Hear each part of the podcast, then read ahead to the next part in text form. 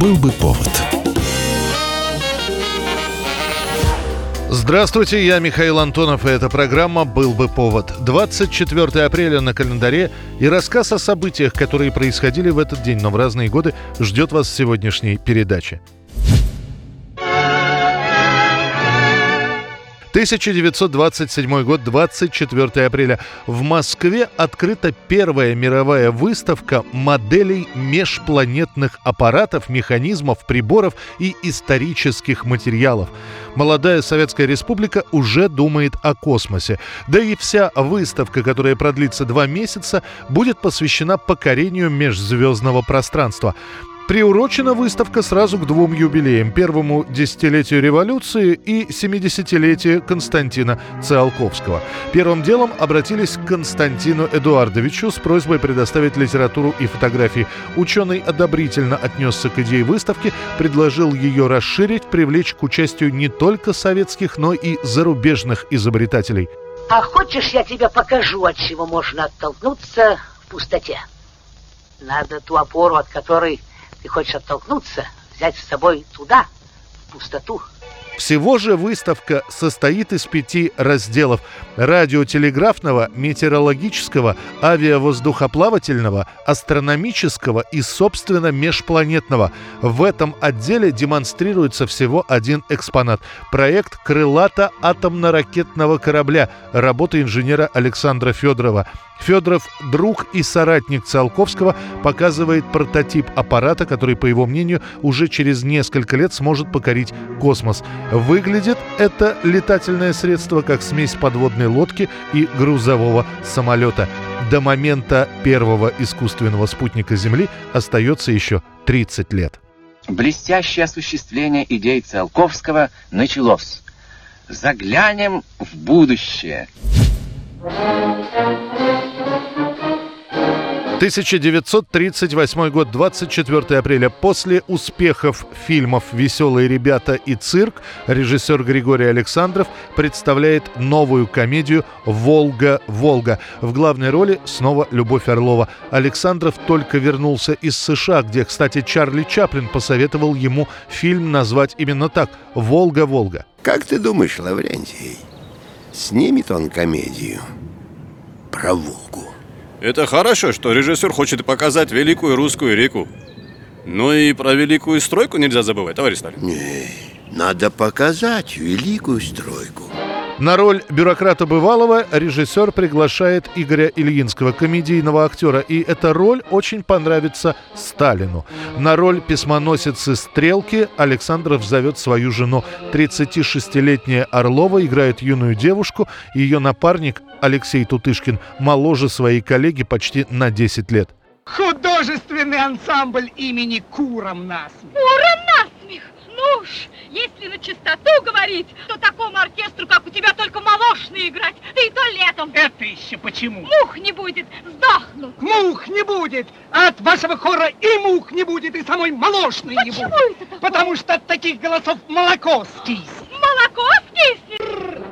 Снимают быстро. Как уже потом вспоминал Александров, его главная задача в ленте была показать, что жить стало лучше, жить стало веселее. И это во время 37-38 годов. Кстати, и сама «Волга-Волга» пострадает. В финале съемок прямо на площадку придут особисты и арестуют соавтора сценария и оператора Владимира Нильсона. Его расстреляют в 1938 году, а фамилию вырежут из титров уже практически готовой картины.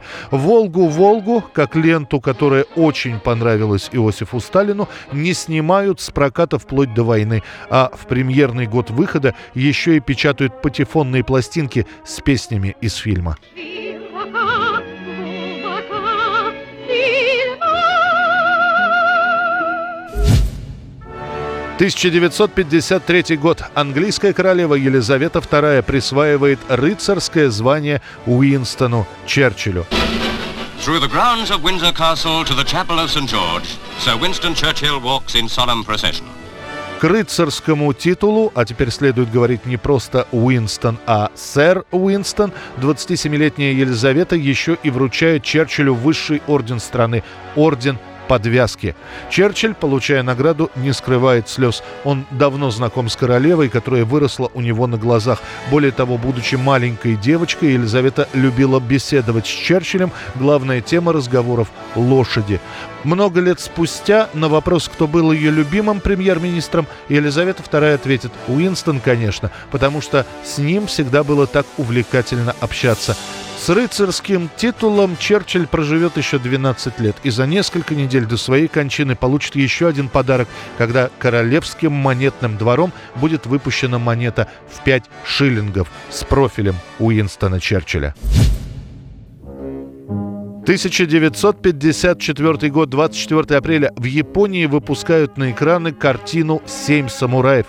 Спустя несколько недель начнется и мировой прокат этой ленты. Сам фильм получит главный приз «Серебряного льва» на кинофестивале в Венеции.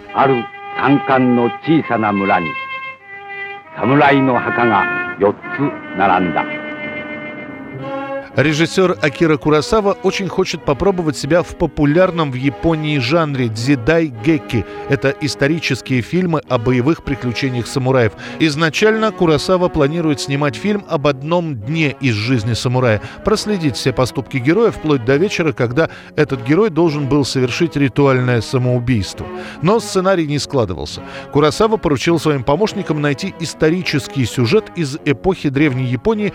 Вот так и появился рассказ о о самурае и его товарищах, которые нанялись за пищу и за жилье защищать крестьян от разбойников. Картину «На родине» ждет феерический успех. У кинотеатров выстраиваются очереди, а 43-летнего Акиру Курасаву называют чуть ли не главной надеждой японского кинематографа. После мировой премьеры «Семи самураев» начнут выходить картины, очень похожие по сюжетной линии с этим фильмом. Например, спустя 6 лет на экраны США выйдет выйдет великолепная семерка, которую позже критики назовут американским ремейком «Семи самураев». 24 апреля 1942 года в одной из еврейских семей Бруклина рождается девочка Барбара – Барбара Стрейзен. До сих пор многие спорят, кто она больше, актриса или певица. За свою музыкальную карьеру Стрейзен записала более 60 альбомов. Все они записаны в более-менее одинаковом музыкальном направлении, которое называется эстрада. В отличие от своих коллег, Стрейзен не поддалась ни влиянию рока, ни влиянию диска, оставаясь классической эстрадной певицей. Она единственная исполнительница, которая возглавила своими альбомами Billboard 200 в 60-х, 70-х, 80-х, 90-х, 2000-х и в 2010 годах. Всего в мире разошлось 145 миллионов пластинок Барбары Стрейзен.